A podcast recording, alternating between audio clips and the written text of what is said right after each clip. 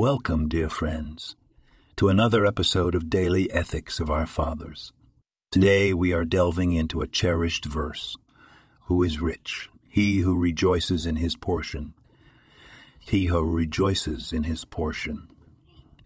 Pirkei, Avot 4 1.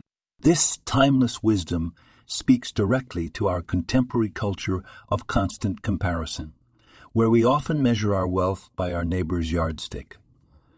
Rabbi Ben Zoma, the sage behind this profound statement, guides us to redefine our perception of wealth. True richness, according to Rabbi Ben Zoma, is not about how much we have in our bank accounts, but rather it is about the ability to rejoice in what we have. A wealthy person is not one who has everything, but one who is everything, but one who needs little and appreciates much. This is a mindset, a perspective that we can choose to adopt.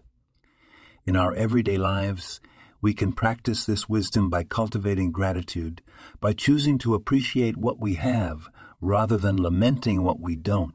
By shifting our focus from scarcity to abundance, we can find joy and contentment in our own portion, no matter how large or small it may be. So, my dear friends, let us strive to be truly rich, to rejoice in our portion to find happiness in what we have, and to cultivate an attitude of gratitude. This podcast was produced and sponsored by Daniel Aronoff.